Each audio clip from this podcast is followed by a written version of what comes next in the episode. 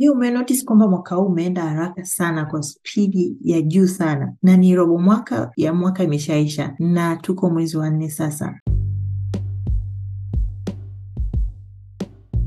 Hello, naitwa Fanny Sichale, host wako wa Generational Wealth with Fanny Sichale. Kwenye podcast hii tunaongelea mambo yote kuhusu pesa na jinsi gani ya kutengeneza utajiri wa kizazi na kizazi, lakini inaanza na wewe kwanza. So leo tunaenda kuongelea kwenye episodi hii, tunaenda kuongelea hatua za ukaguzi wa malengo yako ya kifedha ulioyapanga mwaka huu. Kumbuka tumeshaongelea huko nyuma Uh, kwenye episodi iliyopita. Kama ukusikiliza, ni wakati wako sasa wa kusikiliza. Kama ukupanga malengo na kushauri rudi kwenye episode yetu jinsi ya kupanga malengo ya mwaka huu, and then utaenda kwenye episode nyingine, maswali matatu ya kujiuliza uh, ambayo yatakusaidia kupanga malengo, and then uje kusikiliza tena episode hii mpya, hatua za ukaguzi wa malengo yako ya kifedha. Kwa sababu gani tunahitaji kufanya Uh, ukaguzi wa malengo yetu ya kifedha katika robo mwaka? Well, ukisubiri uje kufanya ukaguzi au ukafanya audit mwisho wa mwaka, utaweza kumiss some areas ambazo utakuwa labda unarudi nyuma au utakuwa unaenda mbele zaidi, au vile vipaumbele vyako kuvipanga havija hujavitimiza sawasawa na vile ulivyokuwa unatarajia. Kwa hiyo ni muhimu sana kuwa na um, quarterly review ya pesa zako au quarterly review ya malengo yako yote ambayo umeyapanga, sio tu kwenye fedha, lakini general maisha yako. So hiki ni kipindi kizuri sana cha kuwewe kukaa chini peke yako, ujireview, ujiaudit. Je, yale malengo ambayo nimepanga mwaka huu, je, nimeafikisha? Kumbuka, um, I always tell you this kwamba ukitaka kufanikiwa, ukitaka kutengeneza uchumi uh, wa kizazi na kizazi, ni lazima ujichukulie wewe kama entity, yani ujichukulie kama wewe kama kama kampuni, ujichukulie kama organization. Hii itakusaidia kuweza kujitathmini, kujikagua na ukajiweza kuona wapi you are making loss na wapi you are making more profit. Kwa hiyo um, kwenye podcast hii tunafundisha jinsi gani ya kutengeneza utajiri wa kizazi na kizazi, so you need to take care of yourself as in an entity, entity au kama kampuni au vyovyote kama biashara kwa kifupi. Kwa jichukuliwe kama biashara, usijichukulie kawaida. Wewe ni asset, maana una, una, una ni investment sawa. Kwa hiyo ni muhimu kufanya ukaguzi wa malengo yako ya kifedha. Kuna hatua sita ambazo, ambazo tutaziongelea siku ya leo um, ili uweze kukagua um, maeneo gani uweze kukagua malengo yako ya kifedha kama umeyafikia au hujafikia, then wakati huu itatupa picha nzuri wa, ya wapi tunataka kwenda kuipaka mwaka huu ukiisha. Yes, hatua ya kwanza kabisa, fuatilia malengo yako ulioyaainisha ya kifedha kutokana kwa jinsi ulivyoweka. Sasa hapo ndo wakati wa kujiuliza ni nini yalikuwa malengo yako na ni nini yalikuwa ni vipi vilikuwa vipaumbele vyako. Kwa hiyo hapo ni muhimu sana kujua what was your priorities vipaumbele vyako. Malengo yanaweza kawa ni mengi sana, lakini vipaumbele pia ni muhimu sana katika yale ma malengo. Inawezekana labda ulikuwa unataka kutoka kwenye madeni kwa hiyo focus yako um, pesa zako, kipato chako chote umeasema kwamba maybe 50% nitakuwa na focus katika kulipa madeni. Vipaumbele vyako ni muhimu kuvijua ili uweze kufikia hatua au mahali unapotaka kwenda. Hatua namba mbili, kusanya taarifa zako zote za kifedha. Hapa tunaongelea madeni na mali, yani asset na liability. Tukija kwenye madeni, ainisha madeni yako yote, sawa. Tukija kwenye mali, yani assets, ainisha mali zako zote kuanzia balances za kwenye Mpesa, Tigo Pesa, kwenye simu. Angalia balances zako za kwenye uh, uh, kwenye benki, manake utahitaji statement za benki, utahitaji statement za Mpesa na Tigo Pesa na Airtel Money na any kind of network unayotumia maanake utahitaji hizo taarifa za miezi mitatu yote ili uweze kupata picha kamili. Uh, pia utakusanya taarifa zako zote za mapato na matumizi eh? Yaani kwamba kwenye the same statement utaweza kupata mapato na matumizi, lakini inategemea kwamba unatumia njia gani wewe kufanya matumizi, kwa sababu income definitely utakuwa utaiona kwenye statement, lakini kuna mwingine ana withdraw cash yake yote akishapata pesa, au kuna mwingine anatoa hela yake ya matumizi anabakisha kidogo. Kwa hiyo kama ni mtu unayetumia let's say benki sana unatumia kutumia kadi au kila unapofanya matumizi, labda unanunua bills kwa kutumia labda M-Pesa au kutumia kwa kutumia mobile banking, itakusaidia kupata picha nzuri. Zile taarifa zako zote zitakuwa recorded kuliko yule mtu ambaye anatoa cash na kwenda kufanya matumizi. Zote ni njia, zote hizo ni sawa, lakini pale unapofanya unapofanya matumizi kwa cash, hakikisha kwamba una rekodi taarifa zako. Kwa mfano kama umenunua chakula, umenunua nini, hakikisha you, you track all your expenses daily ili kuweza kupata taarifa zako. Kwenye kipindi kama hichi ndipo tunapohitaji taarifa zako zote ili uweze kujikagua vizuri. Yes. Kwa kama kama una wewe ni mfanyabiashara, ndo wakati sasa wa kuhakikisha kwamba umeshalipa umeshalipa kodi yako ya robo mwaka. Kama ni mfanyabiashara, tarehe thelathini na moja unatakiwa umeshalipa kodi yako. Thelathini na moja mwezi wa tatu naongelea, hakikisha umeshalipa kodi yako. Kama ni insurance Uh, data za insurance labda unalipa uh, kwa installment au unalipa kwa kwa, kwa, kwa, kwa kila kota, then unatakiwa kuwa na taarifa zote hizi za fedha, kila kitu kinachohusu fedha, chochote kile ambacho lazima ukusanye taarifa zake zote na uziainishe. Okay.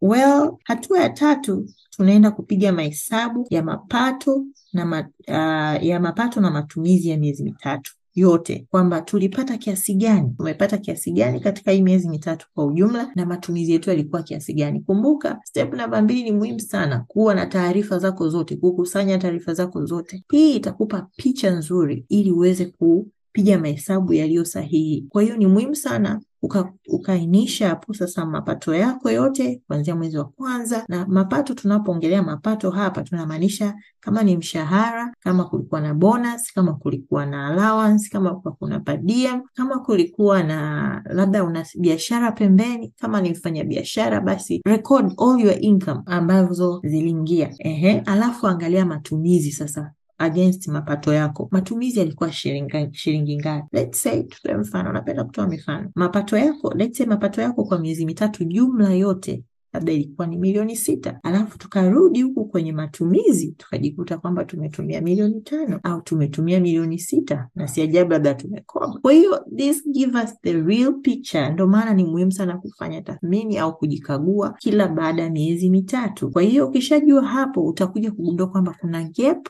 au kuna progress. Kama ukiona kuna gap, sijali, utaenda kuona mbele step ya mwisho. Namba nne, piga hesabu ya mali zako na madeni zako, madeni yako. In other words, tunataka kutafuta kujua, je, mali zetu ni kiasi gani na madeni yetu ni kiasi gani. Lakini kwa, nji, kwa maneno mengine unaweza ukasema hapa tunaweza kutafuta net worth yetu, tujue mali zetu, tuainishe mali zetu zote. Kama ni ma, tukiongelea mali tunamaanisha investment, akiba, tunaongelea akiba zako zote za muda mfupi na muda mrefu, na kwenye upande wa investment au uwekezaji, uwekezaji wa muda mfupi na muda mrefu, kama vyote hivyo unavyo viainishe. And then chukua madeni yako sasa. Ehe, yainishe pale. Madeni yako yote uliokopa kwa marafiki, ndugu, uliokopa uh, uh, kama ni benki, kama ni SACCOS, kama ni kikoba, ehe, kote huku unatakiwa na na na unatakiwa uainishe. Tukirudi kwenye uwekezaji, I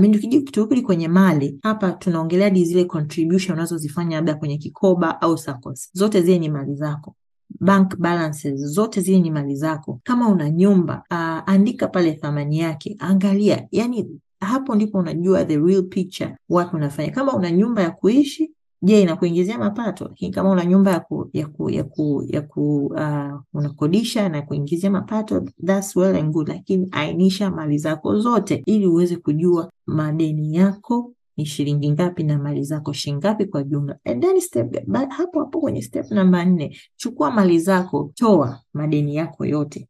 Je, una shilingi ngapi? Well, hapa ndipo utakapofanya tutapoenda kwenye hatua ya tano, self reflection. Tumeshajua mahesabu yetu yote mapato na matumizi, tumeshajua mali na madeni ni kiasi gani, na position yako as a net worth iko wapi. Na inawezekana labda umepata negative, inawezekana umepata negative. Well, huu ndo wakati sasa wa kufanya self reflection as step number six, kujitafakari eh? Kujitafakari sababu gani una, una, una madeni bado yako juu? Je, vipaumbele vyako hii miezi mitatu viliendana na malengo yako eh? na, I mean, na, na, na, na the way ulivyokuwa una react kwenye pesa unavyozitumia. Je, matumizi yako yalikuwa yanaendana na vipaumbele vyako eh? Je, kama ulikuwa unataka kumaliza madeni, je, ni kiasi gani umeweza kulipa madeni hayo eh? Self reflection ni muhimu sana, kujitafakari ni vitu gani vinakurudisha nyuma eh? Inawezekana labda matumizi yalikuwa makubwa sana kuliko nani, makubwa au yalikuwa yanafanana na kipato, au umetumia pas, yalikuwa pase, kwa percent, percentage kubwa sana, labda mapato yalikuwa asilimia mia alafu kwenye matumizi ni asilimia tisini. Kwa hiyo maana hapo 10% tu ndo ulikuwa nayo kama extra income kukava mambo mengine. Kwa hiyo ukaguzi wa robo mwaka ukaguzi wa malengo yako na vipaumbele vyako vya fedha kwa robo mwaka ni muhimu sana. Usisubiri mwaka mpaka uishe ndo ufanyie tathmini. Hii tathmini unatakiwa kufanya kila kila mwezi, lakini robo mwaka ninakupa picha halisi wapi unataka kwenda na wapi unataka kufikia, na utakuja kugundua kwamba kuna maeneo ambayo unarudi nyuma. So in hii miezi mitatu inakupa picha halisi ni kitu gani uweze kufanya. Lakini hatua ya mwisho, usiogope kuadjust malengo yako au vipaumbele vyako kutokana na reality, ukweli halisi wa kipato chako, ukweli halisi wa malengo yako eh? Kwa hiyo unatakiwa kuadjust, kuwa flexible, kuadjust yale malengo yako. Ukiona kwamba uh, ulikuwa unajistrain sana labda kulipa madeni ulikuwa unalipa zaidi kuliko kile ulichokuwa unadaiwa, ili uweze tu kutoka kwenye madeni, then unaweza ukapunguza speed ili sasa uanze kuishi. Yes, tunataka kuishi maisha mazuri, tunataka kuwa na financial freedom, lakini uh, in the in the process usije ukawa unajistrain yani kiasi kwamba ukaanza kukosa afya afya ya kimwili hata ya kifedha. kwayo ni muhimu kuadjust, kuwa flexible, kuadjust malengo yako na vipaumbele vyako ili viendane na uhalisia. Yes, na pale utakapoona kwamba Uh, you are not moving, ni muhimu sana ku, kuadjust kutokana na zile factors zinazokufanya usi, usi, usiende mbele. Kwa hiyo kuwa flexible, kuadjust, lakini hakikisha uh, kwamba unagundua ni wapi unapokosea na kuhakikisha una, unarekebisha maeneo yote ambayo unataka kufikia yale malengo. Kabla sijaendelea, nina matangazo. Well, unajua kwamba mimi ni muumini mzuri sana wa budget na budget ndio topic yangu kubwa nayopenda kuongelea. Well, we have a new product ambayo ipo sasa. Kwenye last episode ilikuwa nawaambia kwamba itafika mwezi wa nne. Kweli nime imefika awa kitabu chetu cha Intentional Budget Planner ambacho nimekitengeneza mimi mwenyewe Fainesisi Charo. Hiki kitabu is one of the favorite products. It's, it's from my heart, from what I've been envisioning what a budget should look like na ina entail details zote za mwaka mzima, na kitabu hichi kina maeneo yote ambayo unahitaji kuanzia kuanzia ya kupanga malengo eh, kwenye kupanga malengo ya mwaka mzima eh, kupanga malengo ya akiba, ina annual investment tracker, bill payment tracker, ina expense tracker, monthly uh, expense tracker, ina saving growth tracker. Hii saving growth tracker ina, inaangalia saving rate yako ikoje in general. Kwa inakupa ile picha ambayo unataka. Ina debt tracker kama una madeni, ina kila kitu, ina net tracker. Yes, ina kila kitu ambacho unakihitaji na tulivyoviongelea hapa. Hiki kitabu kitakusaidia kuweka malengo yako, lakini kufuatilia na kukagua malengo yako quarterly. Na hii network uh, iko una, zipo nne, maanake unazifanya on quarterly basis, uh, on quarterly basis unaweza kutrack your network, lakini pia malengo yako yote mengine. Ina sehemu ya kuandika uh, kuandika what your thoughts kwa mfano kama sasa hivi inaitwa money brain dump. Kwa mfano kama sasa hivi una eh, tuko kwenye kwenye kwenye self reflection uh, ya hii miezi mitatu ya kujitafakari eh, unaweza ukaandika hapo your thoughts eh, kile unachokifikiria, what ways ambazo unaweza ukazi uka, uka, ukafanya ili uweze kuprogress zaidi. Ni vitu gani vinakurudisha nyuma? Andika hapo. Vitu gani vitakusaidia uende mbele zaidi? Andika. So the money brain dump inakusaidia kuandika thoughts zako specific kwenye maeneo yote ya fedha. Kama unaona you are not progressing, andika na kwa nini na, wa, na vipi utoke. Kwa hiyo this book is kama unapenda kuandika kama mimi, hii kitabu unapaswa kuwa nacho. Ni shilingi elfu tisini na tano tu. Ukihitaji basi njoo kwenye Personal Finance Hub page yetu uh, Instagram, utanjoo DM sema nahitaji kitabu cha budget and then utaweza kukiona pia, tumeshare picha zetu pale, utaweza kukiona. So karibu sana. Usisahau kwamba pia tuna masterclass ambayo itafanyika tarehe moja mwezi wa tano, sikukuu ya Mei Mosi pale Golden uh, Jubilee Tower uh, floor ya nne, na nitafundisha masuala yote kuhusu budget. Budget for your lifestyle ndo topic ambayo tutaenda kuiongelea. Kwa hiyo karibu sana, usikose. Well, naamini kwamba umejifunza kitu kwenye hii episode, jinsi gani ya kujikagua, lakini jinsi gani ya kuweza kufanya vyema zaidi kwenye mambo yote ya fedha. Na robo mwaka ni wakati mzuri wa kufanya tathmini zako zote za malengo yako na vipaumbele vyako. Asante sana, have a great day.